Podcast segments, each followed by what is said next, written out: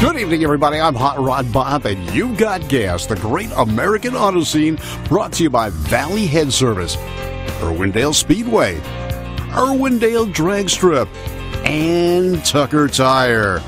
All right, good evening, everybody. Hi, this is really me. This is really Hot Rod Bob, and I do have gas. Wow. Just ask Randy. With us tonight is always the lovely and beautiful Randy Cardoon. and there he is.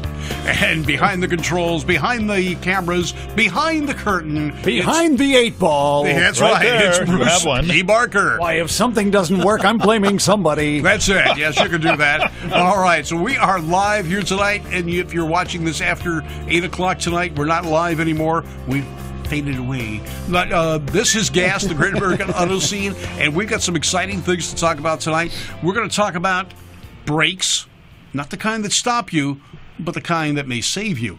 And we're going to talk about some other things. Uh, we, we had 19 automotive magazines killed, just out of production as of Friday. Wiped So- out. Wiped out. And uh, what they're saying is there's no money in print media anymore. Well, you know what? I got a buddy that's running a magazine that's getting bigger and better every year. And one of the top magazines in hot rodding, Street Rodder, that's been around for decades, is gone. It's one of the ones that got axed.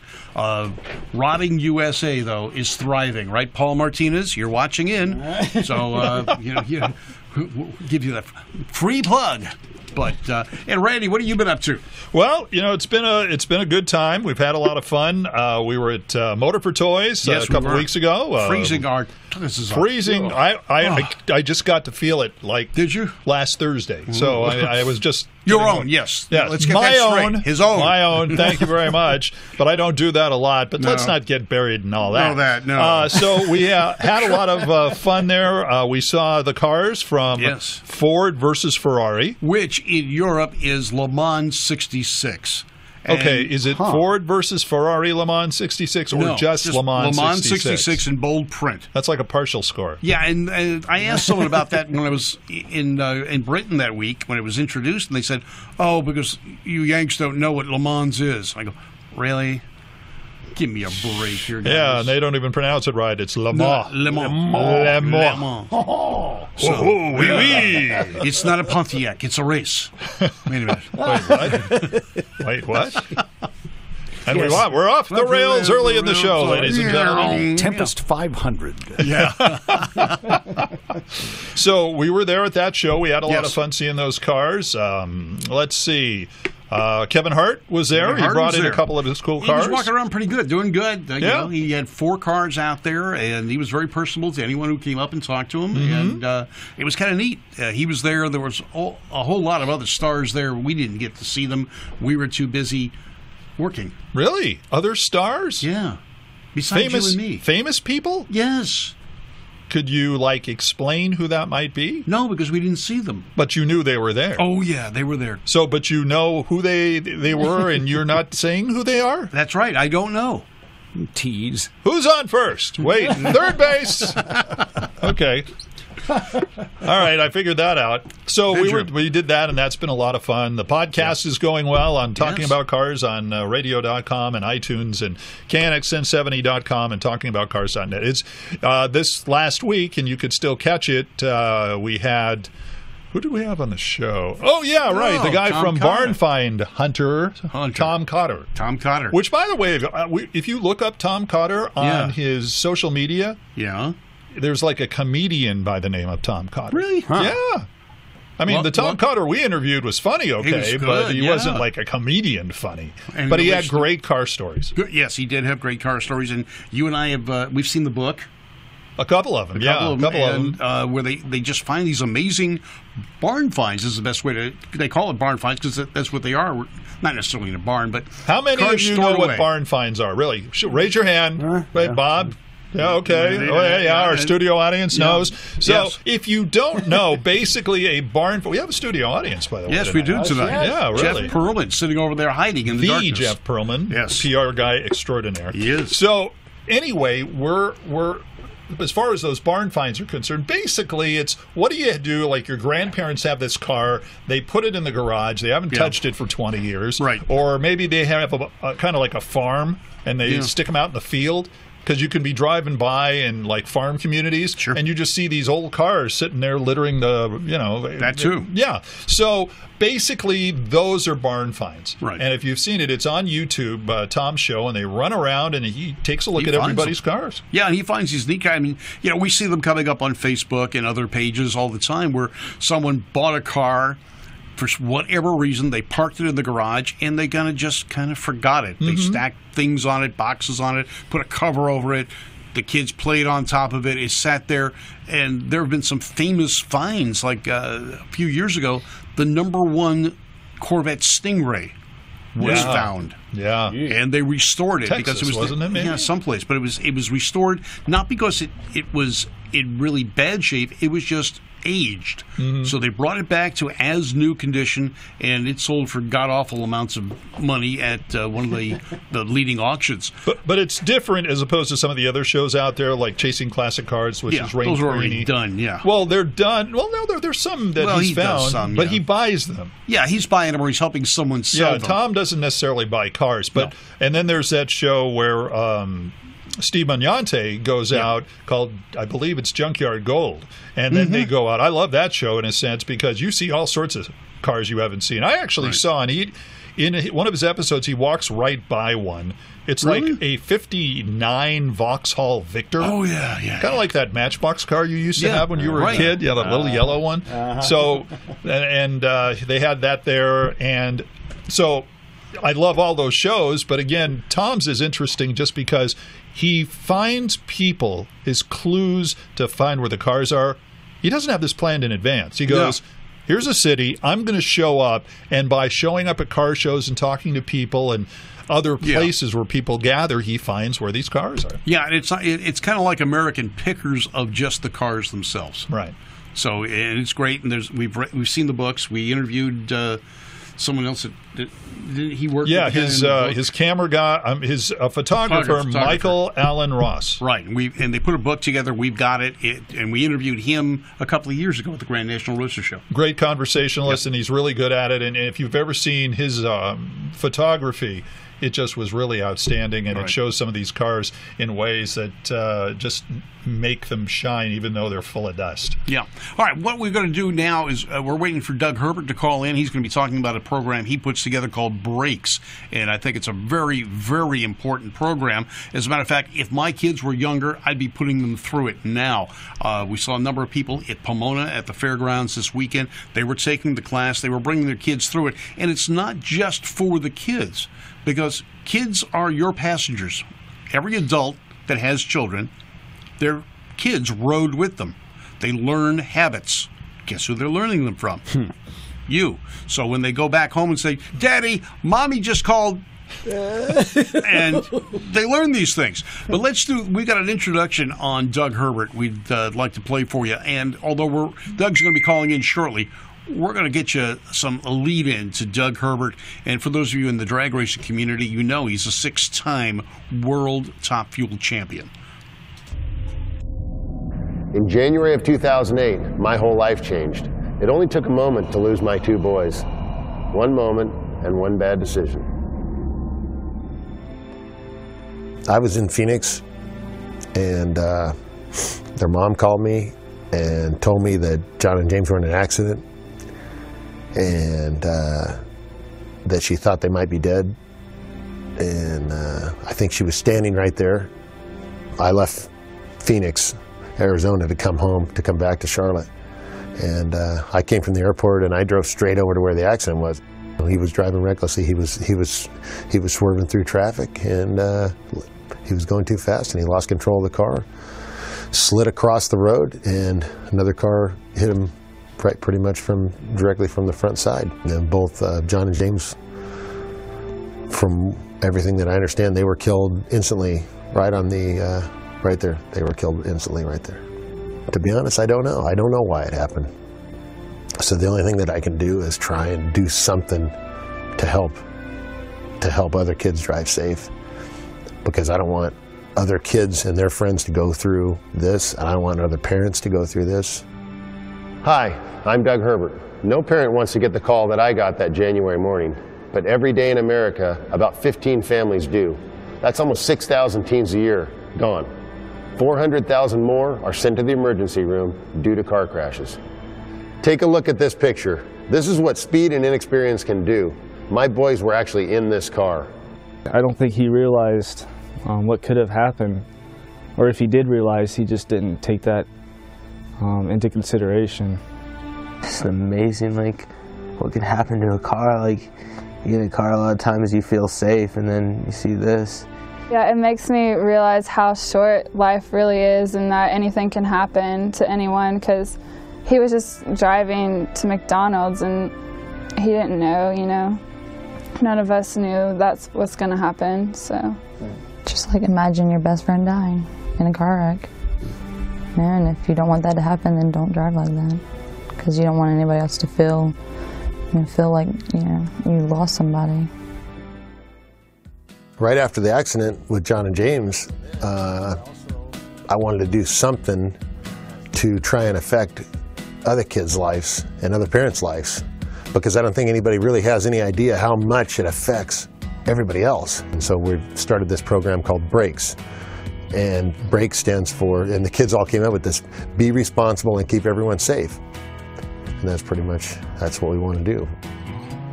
It makes me feel better to do something with the kids. And it makes me feel better to, to because it's maybe helps a little period of time where I'm not thinking about John and James and I'm not thinking about doing something with them because I'm involved with something else. The teen driving problem is huge, but we can make a difference. Go to putonthebrakes.com and download a safe driving contract, and then talk to your teens about the consequences of not driving safely. Brakes. Be responsible. And keep everyone safe. Everyone.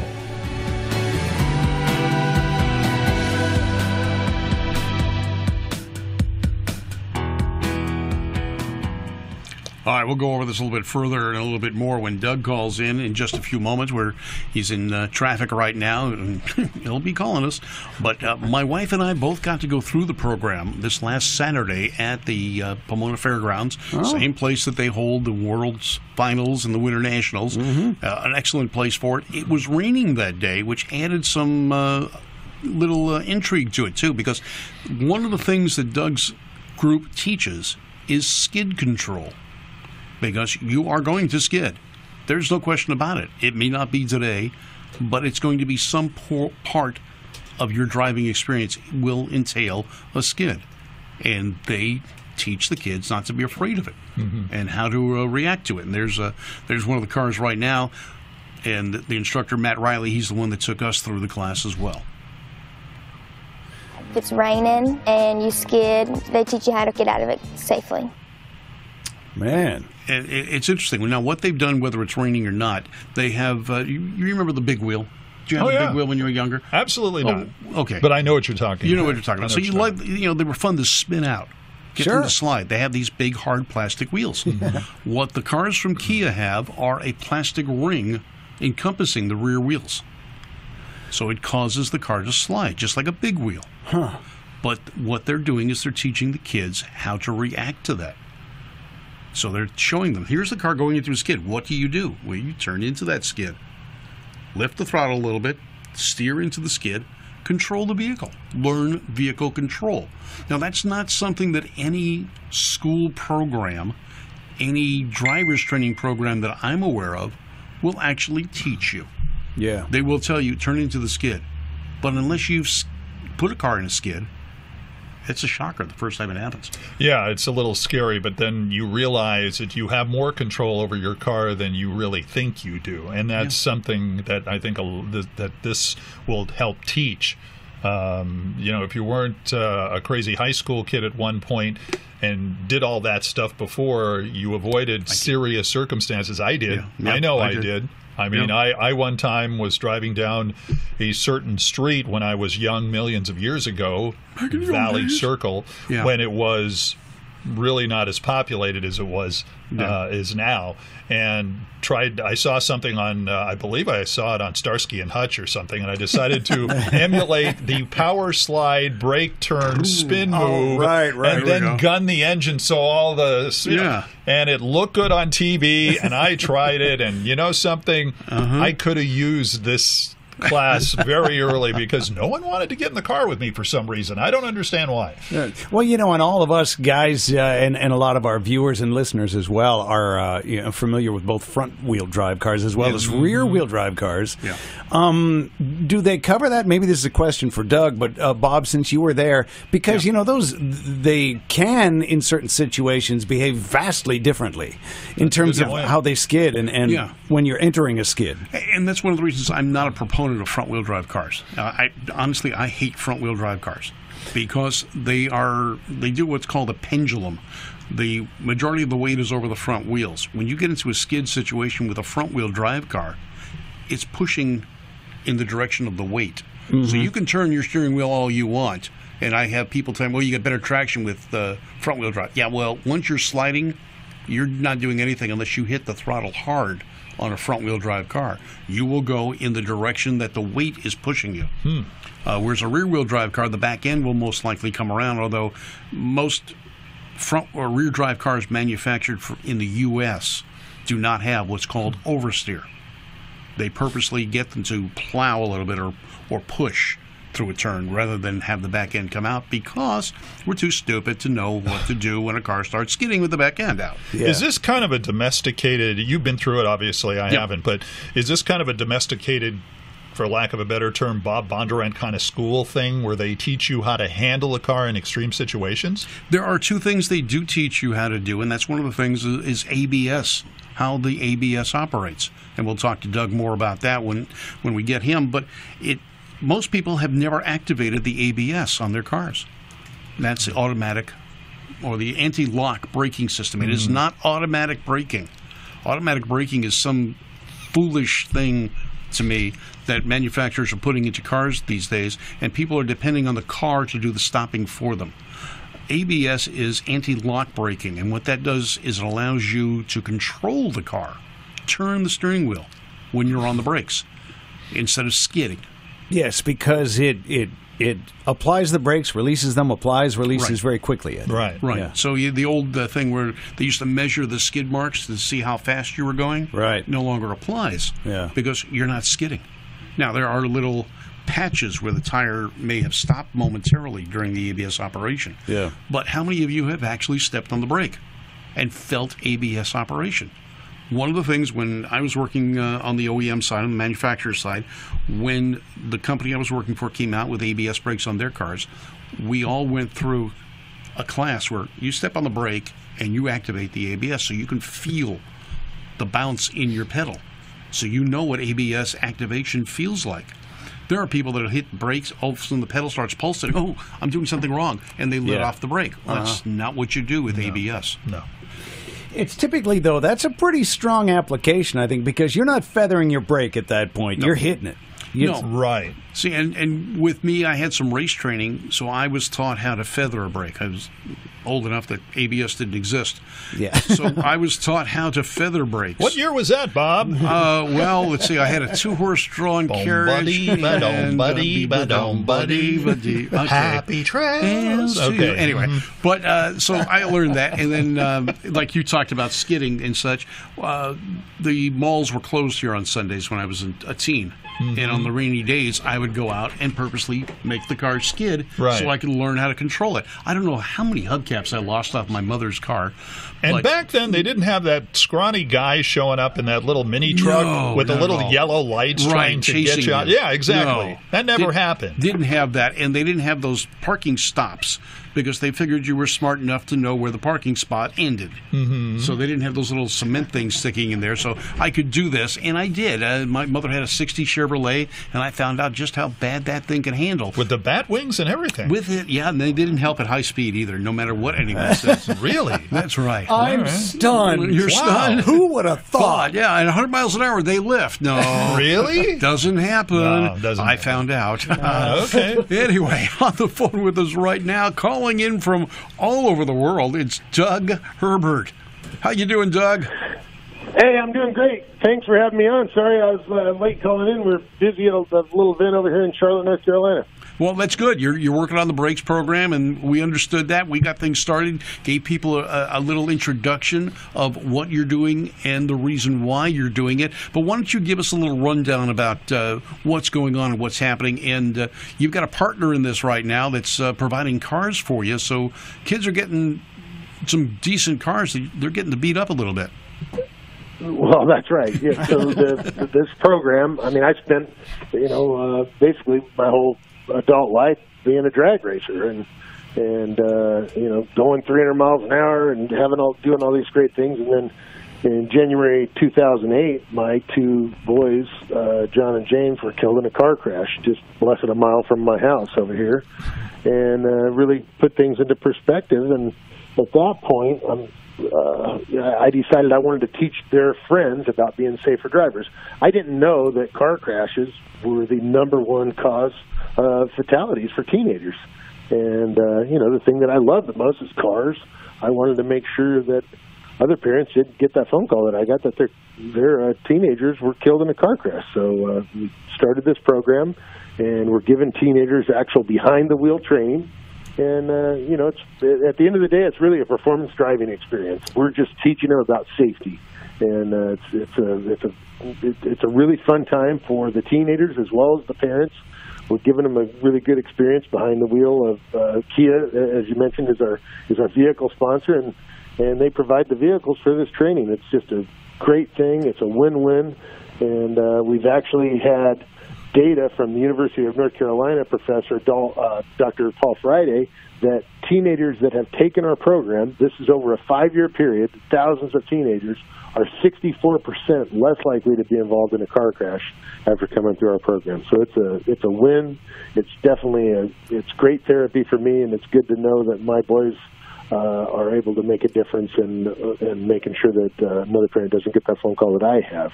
Doug, you make uh, take great pains to to note that that this isn't just a driver's ed course for people. This is this is more about how the car handles, as you mentioned earlier. It's more about a performance lesson and how to handle cars when they're doing extreme things. Really.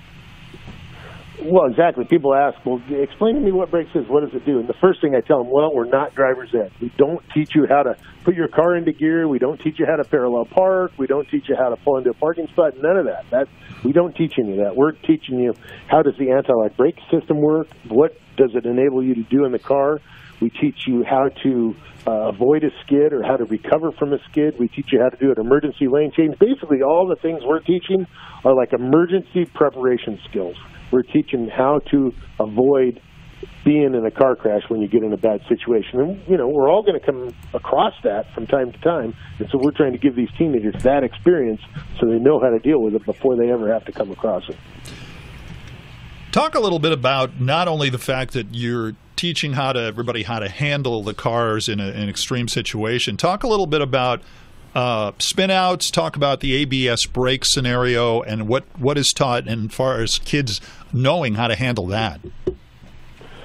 Well, you know, uh, it's funny, but I remember the first time I activated anti-lock brakes on a. I had a suburban back, you know, 12 years ago or something, and it had anti-lock brakes on it, and I wasn't familiar with them. And I know the first time I smashed the brake pedal down, uh, the brake pedal started fading and, and pulsating, and I thought, oh my gosh, something's wrong with the car. Well, I didn't know. You know, when they sold me the car, nobody told me about that. I was I was used to pumping the brakes because that's what we were taught to do. Uh, so, you know, we're teaching parents and the teenagers how to activate anti-lock brakes and what it means to you. You know, everybody hears that ABS braking system, but what does it mean? So we break it down to uh, the families that come to brakes into like simple terms. So ABS braking system, anti-lock braking system. We all know that being car people, but not car people, we explain it to them. ABS stands for ability to brake and steer, which is exactly what ABS systems do. Hmm. And it just yeah. kind of break, you know, that's why we try to do everything, break it down to a real simple to understand, uh, you know, type of a deal. And give them the experience behind the wheel so they actually understand what it is and they know how to deal with it. Who's the better student, the kids or the parents? Because the parents obviously uh, they think they know what they're doing because they've been driving for much longer. The kids uh, are just learning some of these key moves now. Who do you find to be the better student? You know, it's hard to say. I mean, we have teenagers come to us that are 18 or 19 years old that have been driving for two or three years, and they just know everything there is to know about driving. You know, 17 year old boys are the worst, actually. Uh-huh. And they know everything there is to know Uh-huh. about driving. We were just and we've been 17 year old before, you know, boys before. Yeah, Um, but really, some of the biggest aha moments actually come from the parents because, you know, let's face it, since we took driver's ed, things have changed a lot. You know, it used to be a horn button in the middle of the steering wheel. Now it's an airbag that comes out at 200 miles an hour Yeah. when you get in a, you know, in an impact. And you know, as I was saying, you don't pump the brakes anymore. The anti-lock braking system takes care of that. So there's a lot of things have changed, and the technology keeps evolving in the cars. And so part of what we do is we're trying to educate not only the teenagers but the parents, um, you know, on the cars and the systems. And uh, you know, it's really making a difference with the way that uh, you know, with, with the ability for not only the teenagers but the parents to be good drivers. You were talking, uh, and you and I spoke on Saturday, that uh, the kids have learned their habits of driving by being their passengers of the parents. Right. And so, you know, the parents, if they have bad habits, guess what? They're teaching to their teenagers. And, and uh, you know, not just when they're teenagers, but as soon as they're basically the time when they turn around in their car seat and they start looking forward, guess what? They're watching us drive. And so, as parents, we need to be good, responsible, uh, you know, role models for our kids uh, from the time they start watching us learn how to drive. And, uh, you know, we're trying to teach them to be better and more responsible behind the wheel. All right, now uh, one of the people that uh, you introduced me to that gave my wife and I the the tour of the class itself was Matt. How did you uh, attract people like Matt to be your instructors? Because you've got some high line guys there, some very very astute people. We really do, you know. And what is amazing is the people that uh, that we've attracted at Brakes to come and be instructors, and they're, uh, you know, like you were saying, you know, Matt's got a variety, a really wide background on between racing and training, the law enforcement, Secret Service, all these stuff. Uh, you know, the instructors that we have are a lot of racing drivers that teach training. There are a lot of performance driving instructors. You know, maybe out in California it'd be at the Porsche Driving Center, whatever, that kind of thing. But we've also got highway patrolmen. Uh, we've got you know regular law enforcement drivers. We've got the guys that train the Secret Service guys that drive the president around defensive driving. So it's just the, the instructors that we have are absolutely amazing, and I'm amazed uh, at the at the caliber of people that we have. And you know, the great thing is that you're able to, you know, we, we invite parents to bring their teenagers to come to the class, and we're teaching them these life saving skills. And the program's free. You- You know, it, there's not a cost to it. It's it's all about uh, my boys and what we were trying to do to make a difference out in the world. And you know, if somebody wants to, it's obviously it's a it's a you know it's a charitable organization. We're a 501c3, so we hope people can leave donations and help us pay it forward. But hey, you know, if they can't, that's okay. It's not that's not what it's about. It's about doing something to make a difference, and that's that's really what we're trying to do. And one of the things I, I note that you do is you deal with kids and parents alike trying to deal with distracted driving. And uh, from what I understand, and correct me if I'm wrong, to try and make it so it's a distracted driving setup, uh, they will actually try and distract the driver just to show what kind of uh, stress that that puts them under. Sure. uh, Well, absolutely. I mean, you know, the biggest distraction, obviously, in cars now is cell phones, but it's everything. You know, when we were teenagers, it was other teenagers in the car. So, the, at the end of the day, every teenager additionally in the car doubles the risk of being in a car crash. So, if there's four teenagers in a car, there's a 400% greater chance you're going to be in a car crash. So, uh, we do try and educate the parents and the teenagers about using uh, cell phone or you know it's even messing with the GPS in the car, tuning the radio, uh, reaching down under the seat, something falls off the seat onto the floor. All these things are a distraction, and they keep you know they they they make you take your eyes off the road. And the way I relate that, you know, to that is, hey, I drove these top fuel dragsters. They go 300 miles an hour. And how focused do you think I was when I'm driving the car? Well, I'm going 300 miles an hour. My life depends on me being totally focused, and really, it's not that much difference than driving down the road. And you know, you're going even at 60 miles an hour, right? You're going a length of a football field in about a second. Uh, you really got to pay attention to what's going on. All right. Now, one of the other things that we talked about uh, that day is how uh, impaired driving affects, and the kids sometimes don't think about that. You've got some special uh, eyewear that you put on the drivers. Right.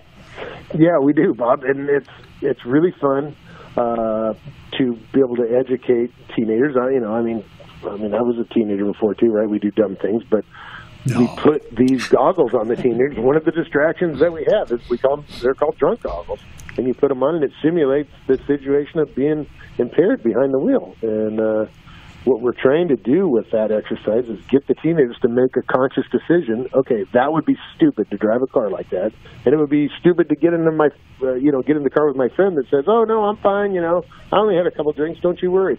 Well, no, we're not doing that, and it's a you know it's quite an awareness to the teenagers because they make that commitment like that that would be dumb and they're not going to do that. But also for parents, you know, thinking about it because when you you know when you drink, unfortunately, your your uh, uh, you know your your level of awareness and your and your ability to make good decisions also goes away. So putting on those goggles really kind of makes you realize, okay, well that is not a very smart move. So yeah, like you say, it's uh, it's it's really an awareness thing and getting people to not only give them skills but also make them aware of the responsibility that they have driving a car. All right, now we talked about that this is all focused for the kids, but like we said earlier, they learn their bad habits from the parents. So you put the parents through almost the exact same course at the same time, right? That's right. Yeah, exactly right. And you know, and, and like I say, a lot of the, you know, a lot of the thing is is parents being able to, uh, you know, be good role models for their teenagers and and showing their teenagers the right way to do things. And uh, so it's really important. And and like I say, some of the biggest aha moments actually come from the parents, you know, because they they're seeing stuff that they really didn't know before. So it's just it's just a it's just been a great experience, uh, you know, starting this program that I like I said, I originally started it for my boys' friends, and then it just kind of has grown and grown, and, and now we've trained over forty thousand families from all over the country, and uh, you know, just it's uh, it's really incredible. It's it's really good therapy for me, and I almost feel selfish that I enjoy it so much. It's it's just uh, amazing that that something like this is able to.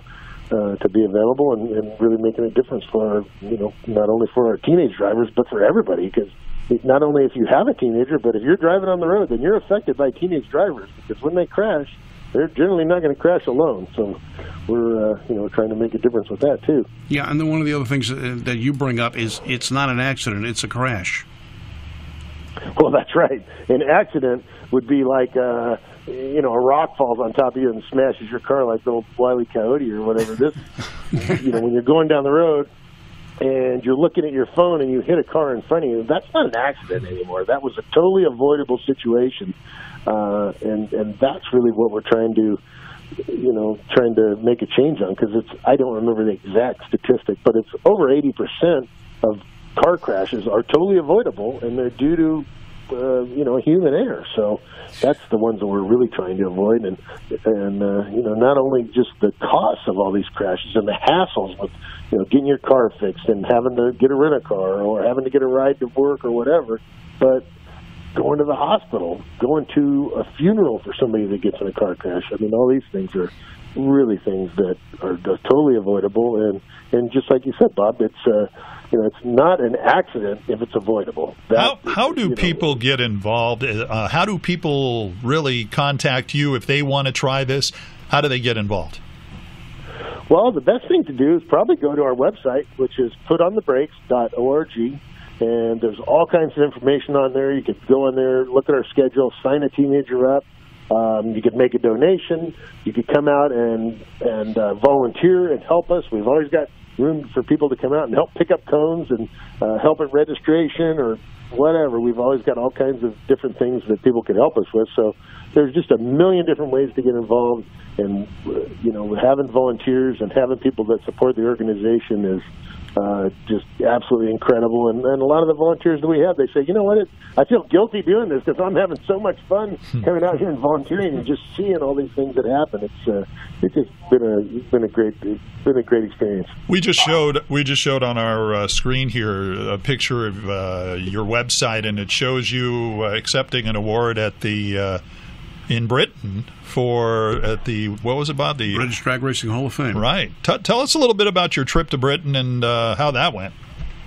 Well, we had fun. That was actually where we met Bob and uh, his wife Peggy. My wife Amy and I went over there. And, uh, we were we uh, just had a great trip. Jeff Stillwell was our host, and and uh, just a wonderful experience that we had coming over there and, and meeting a bunch of great new people and and learning more about the British Drag Racing Hall of Fame. And I've actually been to the track at Santa Pod, been to some races there, um, but this time I really got a chance to go and meet a lot of people uh, that you know that have been involved in the history of drag racing in in Britain. I mean, you know, growing up in Southern California, we think, oh yeah, drag racing just you know, I mean that's a Southern California thing, which it kind of started out that way, but it's a worldwide it's a worldwide deal, and uh, the, the all the folks over there in England are uh, they just love drag racing and they love all the American drag racers and we just had a great time. Bob uh, Bob Beck joined us for a, a bench racing session. We had a great time telling old stories and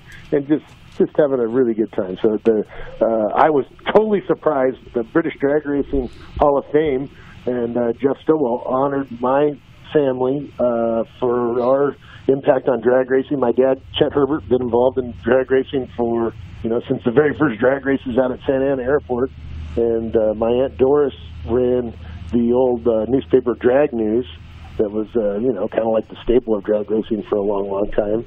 Uh, so you know, just being involved in drag racing has uh, just really led me to a lot of great places and, and introduced me to a lot of great people, and I'm really thankful for that. All right, we talk about your drag racing. You are a six-time IHRA national champion, and you were the second. No, four times only. Four times only. Oh, I'm changing four. that. That's an even number. Change that. Yeah, there he goes with that. Okay, but you were, if I remember correctly, you were the second person to run over 300 miles an hour. I was, yeah. We were we ran 300 miles an hour in uh, 1993 out of Pomona at the Winter Nationals, and uh, was the first to run 300 miles an hour there at Pomona. My crew chief Jim Brissett was actually crew chief for uh, oh gosh Alexander. Uh, he was the first to run 200 miles an hour at Pomona, so it was pretty neat that my crew chief Jim Brissett was the was the uh, crew chief for the two, first 200 mile an hour car at Pomona and the first 300 mile an hour car at Pomona. That was uh, just a great thing. I've had a lot of fun drag racing around the country and winning races. I got to win Pomona. Uh, we won the 50th anniversary race at Pomona uh, back in 2001 and uh, got to be in the winner's circle with my dad and my kids and just a just a wonderful thing. I had, had so much fun drag racing over the years and and uh, you know I don't know it's I, I you know I'm only 53 years old right you look at John Force who's 70 he's still out there winning I guess I probably still got some wins left in me I, I don't know I, I guess I need to figure that out Yeah, well, you're you are figuring it out. You're building a car to go land speed racing, if I'm not uh, mistaken. well that's right yeah we're building the car uh, to go set the world land speed record for uh, for a wheel driven vehicle and go out there and go over 500 miles an hour I've been actually working on I started the project with my dad Um, then, unfortunately, my dad got sick. He passed away in 2009, and so the project stalled out a little bit. But uh, just had some great people helping me with that project. Ray Evernham's been really involved with it, um, and been a super help along the way, and is an incredible fabricator. Pancho Weaver over here, and um, Greg Fernelli with his company is SRI, and uh, Stock Car Steel, and Humpy Wheeler has been involved with the car, and Bobby Allison come over and helps us with different things here and there. And, Just happened to be you in know, the neighborhood? What? just happened to Bobby be, yeah. Allison My- pop You know, funny story. My dad, when I came home, uh, my boys got in the car crash, and uh, actually growing up, back even back before that, back in the early days, my dad was one of Bobby Allison's very first sponsor, maybe his first sponsor ever.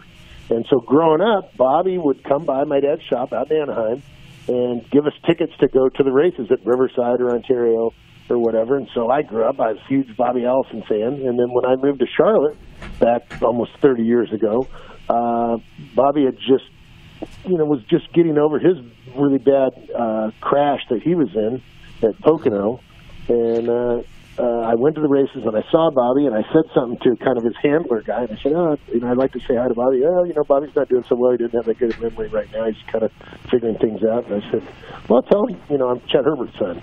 And he said, oh, you know, I've got this guy over here. He said he's Chet Herbert's son. And Bobby, I'll never forget. He goes, Chet Herbert, man, he's my favorite guy in the whole world. And so Bobby and I became, you know, reacquainted uh, as me being an adult. And Bobby come over to my shop and we go to lunch often and we'd call my dad and and uh, Bobby you know watch my boys grow up and so forth. And uh, when I got when I got the phone call that my boys were in the car crash I came home I pulled in my driveway and Bobby Allison and his wife Judy were sitting in my driveway waiting for me to come home. It's just uh unbelievable and uh, unfortunately Bobby is one that you know, he had the experience, and you know, racing fans would remember his son Davey Allison, and Davey was killed in a helicopter crash back in 1992, and then Bobby's other son Clifford was killed in a race car crash. So Bobby has also lost two sons, and kind of puts us in a, a club that neither of us would have ever chosen to be in. But mm. just uh, what a great human being Bobby Allison is, and his wife G, the sweetest thing. Um, you know, fortunate to be able to be friends with those um, great people like that, and uh, you know, your friends. It's like that old, you know, Cocker song. You know, with a little help from your friends, you get through tough times. And you've helped others as well. Uh, another drag racer about a year ago. Well, you know, there's our, uh, our you know friends. You come come and go through different tough things, and uh, Clay Millican and I were were fierce competitors for a long time. And uh, Clay's son was actually killed in a motorcycle crash on the road here a couple of years ago, not far from his house. And uh, so Clay and I are unfortunately in that same group as well. And, uh, Clay and I have become best of friends and like brothers. And uh, we actually go and hold classes there in Millington, Tennessee, at the Memphis International Raceway. Clay and his wife Donna come out and and uh, you know they're ho- kind of host the event there in Memphis, and it's just you know, it, it's uh, sometimes un- unfortunate, that terrible things bring people together, and and you really realize what's important. And I think that's kind of what's happened with uh, you know what's happened with Clay and I. All right, Doug, I do appreciate you calling in, and your program Brakes. We're going to start letting more and more people know about it. When are you coming back out to California? Well, you know, I don't know. Uh, maybe be out there for the Winter Nationals. We've got a brakes class out in Pomona, I think, a couple weeks after the Winter Nationals, that we will be out there, obviously, for that. Um, you know, hey, I live in Charlotte, North Carolina. The weather in Southern California, Charlotte, North Carolina is the racing capital of the world, but the weather is not as good as it is in Southern California. So I do like to come to Southern California and, and get some of that nice uh, Southern California weather. We didn't have it this weekend though, Bob. Out in no. Pomona, it was kind of it was kind of wishy washy. But that did help the kids when they, you know, you, part of the thing is teaching them skidding control. So That's right. Well, real world situation. Exactly. You know, real world. What the heck is this stuff coming from the sky? oh, my God. Mother Nature's natural car wash. Well, Doug, good for you to be able to take a tragedy and turn it into something positive.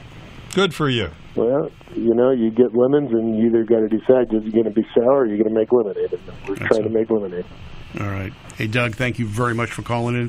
Thanks for the program Brakes. And, you know, I'm going back over to uh, to Great Britain in July for for the Santa Pod race. You got to come on over. We can. Drag Nostalgia? Yeah, I might go over there for that. I had you somebody know? asking, hey, hey, are you coming, going to that Drag Nostalgia thing over there? So I yeah. might have to do that. I know Ron Hope is running his uh, it Rat? Uh, He's going to run his altered up against the uh, the Havoc team. Fuel altered. So Rat Trap against the Havoc, and uh, Yep. Yeah. I'm going back over to uh, to antagonize them. Join us. uh, that's, that's, pretty cool. The Santa Pod Raceway. It's amazing. You know, you yeah. wouldn't think, oh, this place over in England, but their their drag strip is actually it's a world class drag strip. It is, and it's uh, it's amazing. If any hardcore racing fans, that you would not be uh, you would not be making a mistake to go over to England no. and just go to if you're a drag race fan, go to Santa Pod, check that out. But then there's so many things like you know we went around over there when we were over there visiting Bob, like the mm-hmm. Tower of London and the yeah. you know the the castles and all the history with the you know Henry VIII and all this stuff. It's just un- absolutely unbelievable. It's it's definitely an interesting place to go and so much history there. It's just unbelievable. All right, hey Doug, thanks for calling in. You have a good evening. Thank my you, guys. best to uh, Mimi, and uh, hopefully we'll see you soon. Absolutely, I look I, I look forward to it. I appreciate you guys having me on the show, and and uh, yeah, people that want to learn more about the program, go to putonthebrakes.org, and we'll uh, be happy to teach you a little bit about it. All right, great. Thanks again, Doug. Take care now. Thank you, thanks, guys. All right, what do you think, Randy?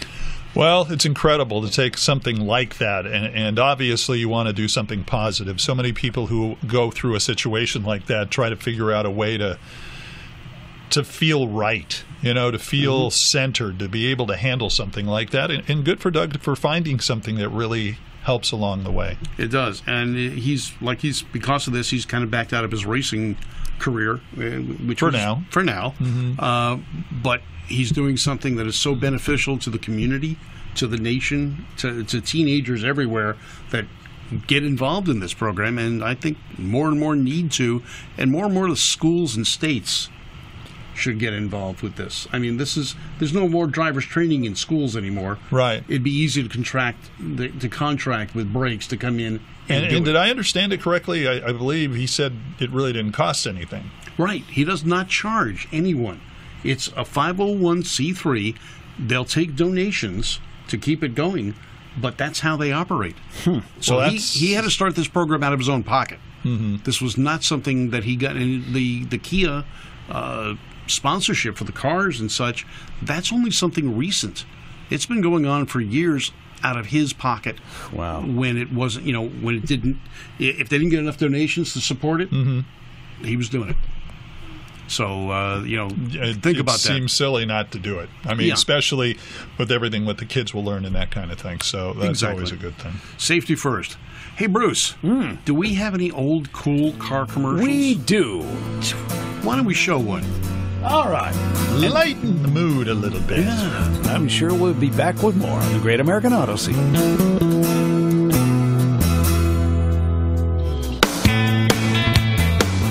This man is a comparison shopper. It's his job to visit different stores and check what one is offering against what the others are offering. Let's see what happens when he visits a Ford dealership and compares the 1957 Ford against the other low priced cars. He's got a list of features to check, and we're sure that what he finds out will interest you as a new car buyer. First, he looks at Ford's heavy one piece wraparound bumper and makes a note that no other car in the low price field has this one piece construction. Now, he checks Ford's lower sloping hood and sees that it's hinged at the front so that it's very unlikely that it would ever unlatch and fly up while you're driving. He makes another note that Ford's windshield pillars are the only ones in the low price field that slant back like this. You've seen this feature on high priced cars, but only Ford gives you this advanced styling in the low price field. Next, he checks Ford's thin center pillars that give every Fairlane and Fairlane 500 sedan the look of a hardtop when the windows are up. Here again, Ford stands alone in its price class. And when he examines Ford's sleek new rear end styling, he notices that a Ford doesn't have the high, narrow box look he's seen in some other cars. The tail fins are sculptured and sweep out of the body for a trim, low look. And Ford's tail lights are the largest in its field. And the optional backup lights are built right in, not tacked on like other cars, for a real sleek touch. You'll find most all of these same features in the low priced Custom and Custom 300 Fords, too. Plus features you can get in other cars only if you pay the deluxe model prices. Be a comparison shopper yourself. Check the new kind of Ford against the others. You'll find the 57 Ford gives you more value per dollar than any other car. My favorite part about being a brakes instructor is teaching kids skills that they need to stay safe on the roads. So here at the Brakes program here at ZMAX Dragway, this morning we're going to be putting a lot of kids through the program and we're going to focus on key areas that are some of the most common reasons why young drivers crash vehicles. I took basic driver's ed classes before I came here, but to be honest, I didn't really know a lot, and coming here has broadened my horizons on how to be able to drive correctly. What we saw today was a good combination of class instruction as well as hands-on driving. been driving, I guess you could say professionally for over 20 years, but there's always that opportunity to learn something new. The biggest benefit of young people coming into this class is that they develop a skill here that they have never experienced before. Example, skid control. Some of them never skidded a car. My favorite part of the brakes program was the skid pad. I totally got out of my comfort zone. Now I know what to do under the situation. The part that I got the most out of was the uh, crash avoidance and driving full speed towards something and then laying on the uh, ABS as fast as possible. A lot of students don't get to experience these things that we're teaching them until it's too late. They're on the roads it, in a moment where they're very scared. And if they've gone through this training, they're not as scared and they have the muscle memory and the foundation of how to handle the situations. The crash avoidance course I really enjoyed because I got to apply everything that I had learned from the rest of the day. The maneuverability of the Kia really helped get through the course very easily. The biggest benefit to us having Kia as a, as a main supporter is that they allowed us a tool that we can use to train these kids. It allows me to open up our footprint across the nation, but also it provides the students, both the teens and the parents, with current model vehicles that have every safety equipment installed on them. So it's a great training opportunity and tool for us.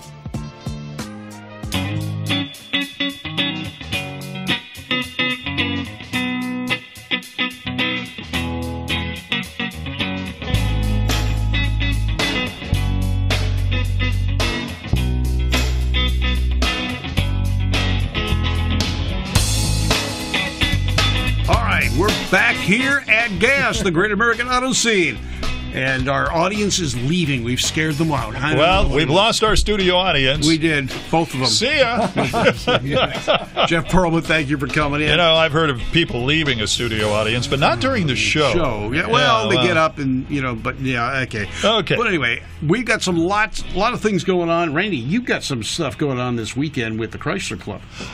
Yes, yes, I do. um, they're having their uh, Christmas uh, dinner. Yeah, and they always it's kind of fun because they do a. They, they do one of those gift giving things, Yeah. you know, and they Yep. do gift exchanges and Sure. that kind of thing. And we do it kind of like a, how we say, Steal a kind of like a game show. Yes, People Oh. come in and then they can challenge and then they can go after Ah. somebody else's gifts. Yes. Oh, yeah, yeah, And yeah. it's always yeah, that's always full of rock and excitement. yes, yes. And we did a similar thing at the one that I did this last week.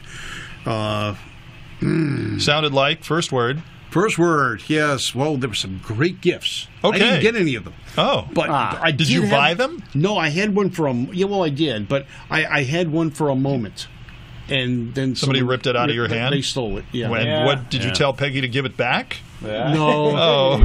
Oh. Now we got to Oh, go. wait. But now we got to go buy it because she likes it. So we didn't get it. Oh, so like we that go worked get it. well. Yeah, that worked real good. But um, and uh, this weekend, car stuff for you.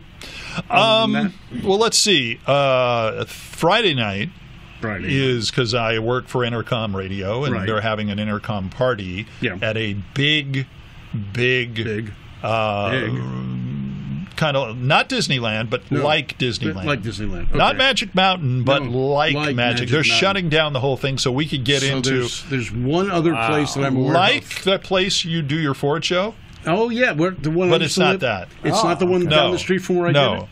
And it absolutely I abs- lived at? no, it's not there. Not there. Kind of I can't really say where it is. No, don't you wanna say because where it then is. people want to show, Show up, up and then and they get you your autograph. Yeah, it's not going. to yeah. Well, no, they're not going to get that. No? Not that they'd want to. I'm Well, just they saying. might. You know, you you are yeah, Mister talking I'm, about I'm cars. in radio. Okay, they Yes. don't. Do, yeah, okay, if you say so. Okay. and Bruce, you've got two of your classics parked right out in front. That's right. You know, we've had some rain, as you guys know. Of course, Yeah. Bob, you being at uh, Pomona last weekend. Yeah, lots of rain. I had to take the car covers off because I think they were doing more harm than good Oh, that's uh, not at that good. point. You know, when they start just soaking it all up, and then you go, okay, great. My entire interior is now rusting away. But I got to make sure things are dried out because uh, me and a couple other guys from the TMPCC uh, and maybe some other folks were going to be in the Echo Park Christmas Parade this Oh weekend. yeah, you're going to take your Lincoln convertible Echo out. Park Yeah. Christmas Parade. Yeah, and the big Park, fat that's where Lincoln's going to go there. so- I didn't know there was an Echo Park Christmas parade. Yeah. I didn't either. I've been in the Granada Hills one. Me too. But I've never been in the Echo Park one. No. Well, and as I told Ed uh, a couple of days ago, I said, you know, I better make sure this car still starts because you know it's That's a been good few- idea. Yeah, it's, probably always a good better that way. You it's know, hard some- pushing them down the parade route. You know, if somebody from Echo Park is uh, like running short, yeah, watching and running short of like big name talent, Yeah. I'm thinking Grand Marshal, Grand Hey. Marshal. Yeah. Huh? What do you say, Bob? Oh, sure. Yeah. uh-huh. Okay.